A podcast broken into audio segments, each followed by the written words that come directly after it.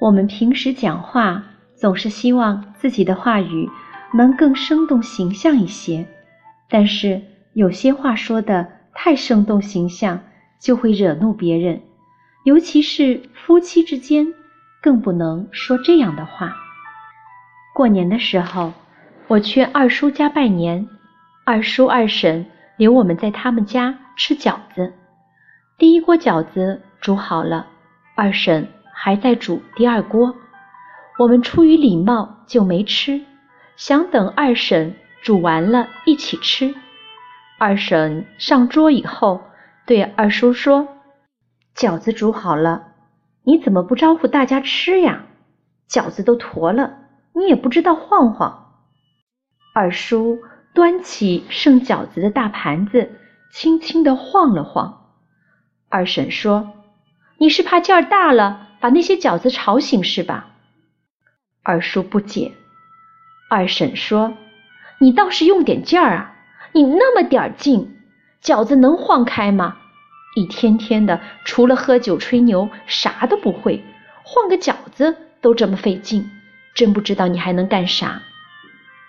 二叔小声的跟我说：“看到了没？你二婶在家整天就这么数落我。我也是快六十的人了，他一点儿都不知道尊重我。这只是很简单的一件生活小事。如果二婶当时能说，你使大点劲，要不晃不开。”二叔不会有任何的不满，但是二婶的话太生动形象了，就给人一种批评讽刺的意味，让二叔委屈。当我们想要指出别人的某些不足时，如果话语说的太形象生动，就很容易给人一种讽刺，甚至是批评指责的感觉，让人觉得尖酸刻薄。因而对你产生不满。张欧的爱人喜欢看偶像剧，而且看到里边的人穿的漂亮衣服就想买。有一次，爱人又买了一件衣服，试穿后效果不理想。张欧说道：“你买的这是啥呀？真难看。”爱人说：“你懂什么？这是杨幂同款。”张欧冷笑着说：“你还好意思说？你怎么一点自知之明都没有啊？人家杨幂啥身材，你啥身材？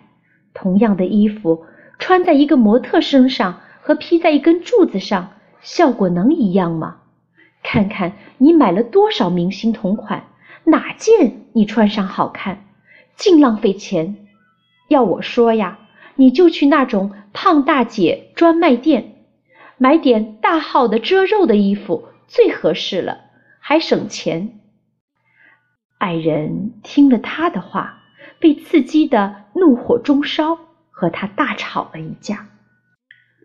如果当时张欧说：“明星的衣服别人穿不一定好看，以后咱们想买什么，直接去商场挑，试穿过了。”好看再买不是更好吗？他媳妇也就不会生气。但是他的话实在是太生动形象了，甚至还把他的爱人比喻成柱子。这么刻薄的话，他媳妇儿能高兴吗？指责的话说的太形象，就会更加刻薄。爱人听了又怎么会高兴呢？中秋节快到了。林晶的妻子蔡秀玲提出给双方的父母都买点月饼送过去。林晶说：“给你爸妈买点就行了，我爸单位每年都发好多月饼，不用咱们买。”蔡秀玲说：“你是不是傻呀？光给我爸妈买，不给你爸妈买，人家不说你这当儿子的不孝顺，只会说。”我心里只有自己的父母，没有公婆。林晶说：“那就两边都买吧。”蔡秀玲说道：“你这个脑子吧，有时候就跟个陀螺似的，拨一拨，转一转，什么事儿全得指望着我提醒，自己一点都不知道多想想前因后果。这个家要不是我想着这儿想着那儿，什么事都得让你给办砸了。林晶听了这话，当然很不高兴了。如果当时蔡秀玲能说：“你爸妈有那是人家的，我们做儿女的给两家买礼物。”要一碗水端平，林晶自然能够理解，但是偏偏他的话生动形象，把林晶指责了一顿，让他不满。